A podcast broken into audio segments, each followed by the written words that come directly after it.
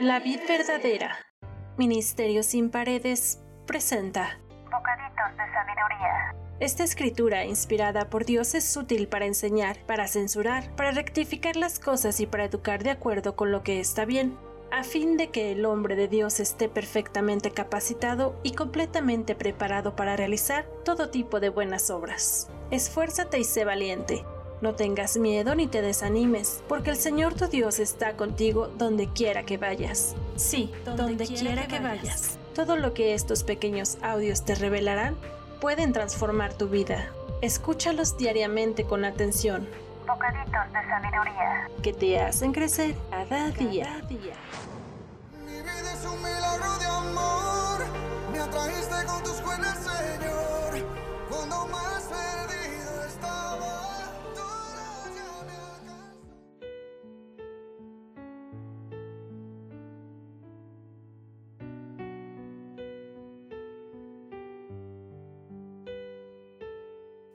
Hola, a nombre de La Vid Restaurando Vidas, Ministerio Sin Paredes, quiero darte la bienvenida a la tercera temporada de Bocaditos de Sabiduría. Estoy muy complacida de llegar hasta ti con estos mensajes tan hermosos y llenos de poder y del amor de Dios. A lo largo de las primeras dos temporadas, escuchamos demasiado acerca de Jesús, de Cristo, del Mesías, etcétera. Pero si no sabes a ciencia cierta quién es, qué hace, ¿de dónde vino? Hoy tomaremos este primer capítulo para contarte la verdadera historia de este gran líder. Muchos años antes de que naciera, algunos profetas como Isaías ya hablaban de su venida al mundo. He aquí que la Virgen concebirá y dará a luz un hijo, y llamará su nombre Emmanuel. Isaías siete catorce. Muchos años después la profecía se cumplió. María, siendo virgen, concibió al Hijo de Dios por medio del Espíritu Santo. Ese pequeño niño nació en un humilde pesebre en Belén. A la edad de doce años, Jesús se apartó de sus padres por casi tres días para hablar en medio de los doctores de la ley, oyéndoles y preguntándoles. Y todos los que le oían se maravillaban de su inteligencia y de sus respuestas. Cuando lo encontraron sus padres, regresó con ellos y volvió a Nazaret, pues estaba sujeto a ellos. Y Jesús crecía en sabiduría y estatura, y en gracia para con Dios y los hombres, hasta la edad de treinta años, cuando reaparece en el río Jordán, y se bautizó por Juan el Bautista. Descendió el Espíritu Santo sobre él en forma corporal como paloma, y vino una voz del cielo que decía: «Tú eres mi Hijo amado, en ti tengo complacencia». A partir de ese momento comenzó su ministerio. Es decir, que las Escrituras no hablan de ningún milagro que Jesús haya hecho antes de este momento. Tras el bautismo y un retiro de cuarenta días en el desierto, Jesús se preparó para comenzar su predicación. Se dirigió fundamentalmente a las masas populares, entre las cuales reclutó un grupo de fieles, los doce apóstoles, con los que recorrió Palestina. Predicaba una revisión de la religión judía basada en el amor al prójimo, el desprendimiento de los bienes materiales, el perdón y la esperanza de una vida eterna. El llamado Sermón de la Montaña, con sus admirables bienaventuranzas, reflejaba la mejor síntesis de su mensaje. Su enseñanza era audaz y poética.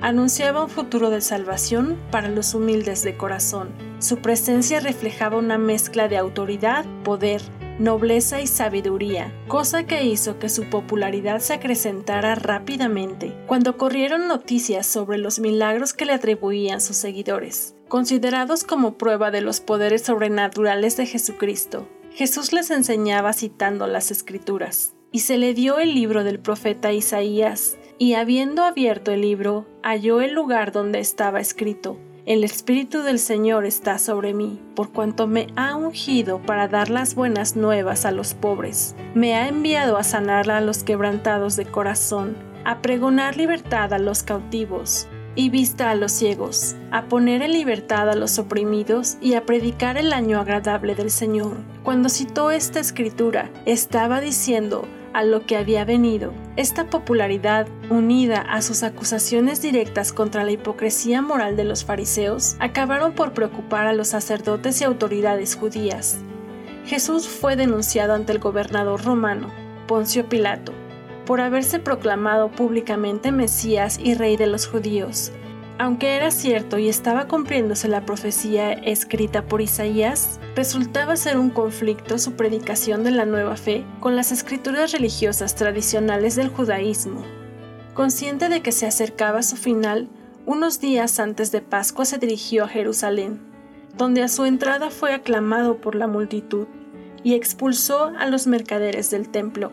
Jesús celebró una última cena para despedirse de sus discípulos y amigos. Luego fue apresado mientras oraba en Getsemaní, el monte de los olivos, debido a la traición de Judas, uno de sus discípulos. Comenzaba así la pasión de Cristo, que le llevaría a la muerte tras sufrir múltiples penalidades. Con ella, daba a sus discípulos un ejemplo de sacrificio en defensa de su fe, que estos asimilarían exponiéndose al martirio durante la época de persecución que siguió. Jesús fue torturado por Pilato, quien, sin embargo, prefirió dejar la suerte del Mesías en manos de las autoridades religiosas locales. Estas decidieron condenarle a la muerte por crucifixión. La crucifixión era un acto de vergüenza y maldición para quienes la padecían. Durante la crucifixión, Jesús experimentó una larga agonía, pues era una forma atroz de morir, porque era un medio muy lento y doloroso hacia la muerte. Las flagelaciones romanas eran conocidas por ser terriblemente brutales. Generalmente consistían de treinta y nueve latigazos. El soldado usaba un látigo con tiras de cuero trenzado con bolas de metal entretejidas. Cuando el látigo golpeaba la carne, esas bolas provocaban moretones o contusiones, las cuales se abrían con los demás golpes. Y el látigo también tenía pedazos de hueso afilado, los cuales cortaban la piel severamente. Las venas de Jesús quedaron al descubierto y los mismos músculos, tendones y las entrañas fueron abiertos y expuestos. Esto provocó una hipovolemia, que es la disminución del volumen total de sangre que circula por el cuerpo, que le causó que su corazón se acelerara para tratar de bombear sangre que ya no tenía, baja de presión sanguínea, que le pudo provocar un desmayo o colapso. Sus riñones dejaron de producir orina para mantener el volumen restante. Comenzó a sentirse sediento porque su cuerpo ansiaba fluidos para reponer el volumen de sangre perdido. Jesús se encontraba en condición hipovolémica mientras ascendía por el camino hacia el lugar de la ejecución en el Calvario, con un peso aproximado de setenta y ocho punto ocho kilogramos, según los expertos. El madero tenía de tres a cuatro metros de alto y dos metros de ancho. Recorrió un largo camino cargando su cruz mientras llegaba al lugar de la crucifixión. Estuvo en la cruz aproximadamente seis horas. La muerte de Jesús fue todavía peor que la crucifixión común. No a todos los criminales condenados los clavaban a la cruz. Muchos solo eran amarrados. A Jesús lo acostaron y clavaron sus manos en posición abierta en el madero horizontal. Los clavos que los romanos usaron eran de trece a dieciocho centímetros de largo. Se clavaban por las muñecas. El clavo atravesaba el nervio mediano. Ese era el nervio mayor que sale de la mano y quedaba triturado por el clavo que lo martillaba. También los nervios de los pies fueron triturados, y eso debió haber causado un dolor similar al de la muñeca. Al momento de estar en posición vertical, sus brazos se estiraron intensamente, probablemente quince centímetros de largo, y ambos hombros debieron haberse dislocado, lo que confirma lo escrito en Salmos veintidós. «Dislocados están todos mis huesos». Una vez hecha la crucifixión, la muerte fue muy lenta y agonizante por asfixia. Jesús dijo unas pocas frases antes de morir estando ya en la cruz. Una de ellas fue: «Padre, en tus manos encomiendo mi espíritu». Y luego murió. Para acelerar la muerte, los soldados quebraban las piernas de los crucificados, utilizando para ello una lanza romana para despedazar los huesos de la parte inferior de las piernas. Eso evitaba que la persona empujara hacia arriba con las piernas para poder respirar, así que la muerte le seguía en cuestión de minutos. En el Nuevo Testamento se nos dice que los huesos de Jesús no fueron quebrados como ocurrió con los otros crucificados. Esto fue así porque los soldados habían confirmado que Jesús había muerto. Así que se cumplió la profecía del Antiguo Testamento acerca del Mesías, donde nos dice que ninguno de sus huesos sería quebrado. Pero el soldado romano, para confirmar la muerte de Jesús, le clavó la lanza en su costado derecho. La lanza atravesó el pulmón derecho y penetró el corazón. Por lo tanto, salió fluido claro como el agua, tal como lo describe Juan, uno de los testigos oculares en su Evangelio. Los Evangelios narran que Jesucristo resucitó al tercer día de su muerte y se apareció diversas veces a sus discípulos, encomendándoles la difusión de la fe. Cuarenta días después, según los Hechos de los apóstoles, ascendió a los cielos para reinar a la diestra de Dios. Judas se suicidó, arrepentido por su traición, mientras los apóstoles restantes se esparcían por el mundo mediterráneo para predicar la historia y enseñanza de Cristo. Aunque su ministerio únicamente duró tres años, fueron suficientes para dejar todo un legado. Su nacimiento, vida, muerte y resurrección marcaron un parteaguas en la historia de la humanidad. Dios no envió a su único Hijo al mundo para condenar al mundo, sino para salvarlo por medio de él.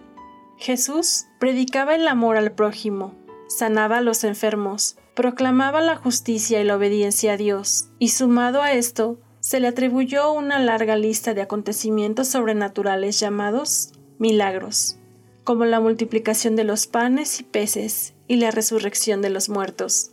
Las escrituras bíblicas detallan esta maravillosa historia. Ahora, ¿por qué la humanidad entera debe conocerle? Porque Él vino a traer esperanza, redención y salvación al mundo. Vino a dar una oportunidad de arrepentimiento y a redimir a este mundo mezquino lleno de maldad e indiferencia ante la necesidad del prójimo. Para Jesús, poner en práctica las Escrituras significa vivir las Escrituras. Este es el momento de reflexionar sobre nuestra conducta y forma de vida, así como creer en el Hijo de Dios. Porque dicen las Escrituras que Él volverá, ya no como conciliador, salvador y abogado, sino como juez. Dice Apocalipsis que solo Él puede abrir los sellos. Los sellos significan juicio. Entonces aparecerá en el cielo la señal del Hijo del Hombre. Entonces todas las tribus de la tierra harán duelo, y verán al Hijo del Hombre que viene sobre las nubes del cielo con poder y gran gloria.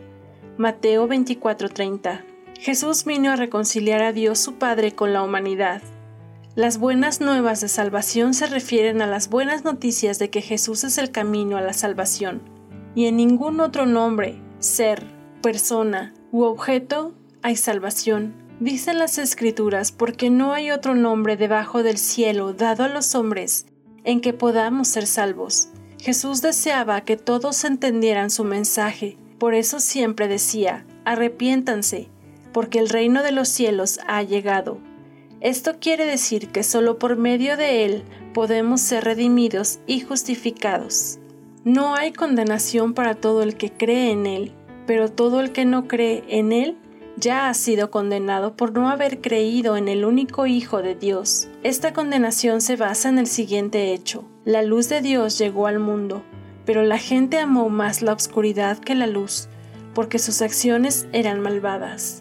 Todos los que hacen el mal odian la luz y se niegan a acercarse a ella porque temen que sus pecados queden al descubierto. Su sangre derramada en la cruz fue para que tú y yo fuéramos lavados de pecado. Cada clavo y látigo fue para que nosotros no tuviéramos que vivir en sufrimiento, sino en libertad.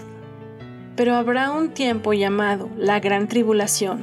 Será el periodo más angustioso que jamás haya vivido la humanidad, según las profecías de la Biblia. Pero los que reciban el sacrificio de Jesús se irán junto con Él cuando regrese por su pueblo, por sus redimidos, y ellos no padecerán este final. La salvación no tiene precio, ni nadie la merecemos. Es por gracia. Solo la gracia de la cruz pudo comprar nuestra libertad. Antes de recibir su sacrificio y amor, todos nos encontrábamos muertos en vida, despreciados por todo el mundo. Jesucristo sanó nuestras heridas, nos devolvió la dignidad y el valor. En Él encontramos paz y libertad. Esta gracia inmerecida nos dio el privilegio de ser hijos de Dios. Si tú quieres conocer a Cristo y experimentar la verdadera libertad, esa que te permite vivir sin ataduras a lo que te daña, si te sientes solo o sola, cansado o atrapado, o aún si te sientes indigno, quiero decirte que Jesucristo no hace acepción de personas. Él está esperándote, te ama y murió por todos, incluyéndote. Oremos. Jesucristo, gracias por tu sacrificio. Si no fuera por tu gran amor, no sé dónde estaría. Quizás seguiría perdida en una cárcel, en un hospital o muerta. Tú, siendo Dios, no te aferraste a tu trono. Tú, siendo limpio y sin pecado, moriste por medio de la forma más cruel y humillante que un hombre puede pasar, la cruz. Fuiste humillado, flagelado, escupido, atravesado por una lanza en tu costado derecho. Perdóname por ignorarte tanto tiempo, por llegar hasta esta situación donde me siento perdido y sin salida. Perdóname por rechazarte tantas veces. Reconozco que me he perdido por mi mala actitud, por pensar que no te necesitaba. Sé que no lo merezco, pero... perdóname por todos los pecados conscientes e inconscientes que he cometido. Reconozco que tú eres el Salvador del mundo. Quiero comenzar de nuevo, tener la libertad de vivir en paz y libertad. Eres el Hijo de Dios. Viniste en carne para morir por nuestros pecados. Resucitaste de entre los muertos al tercer día y ascendiste al cielo para gobernar a la diestra del Padre. Te acepto como mi Señor y Salvador.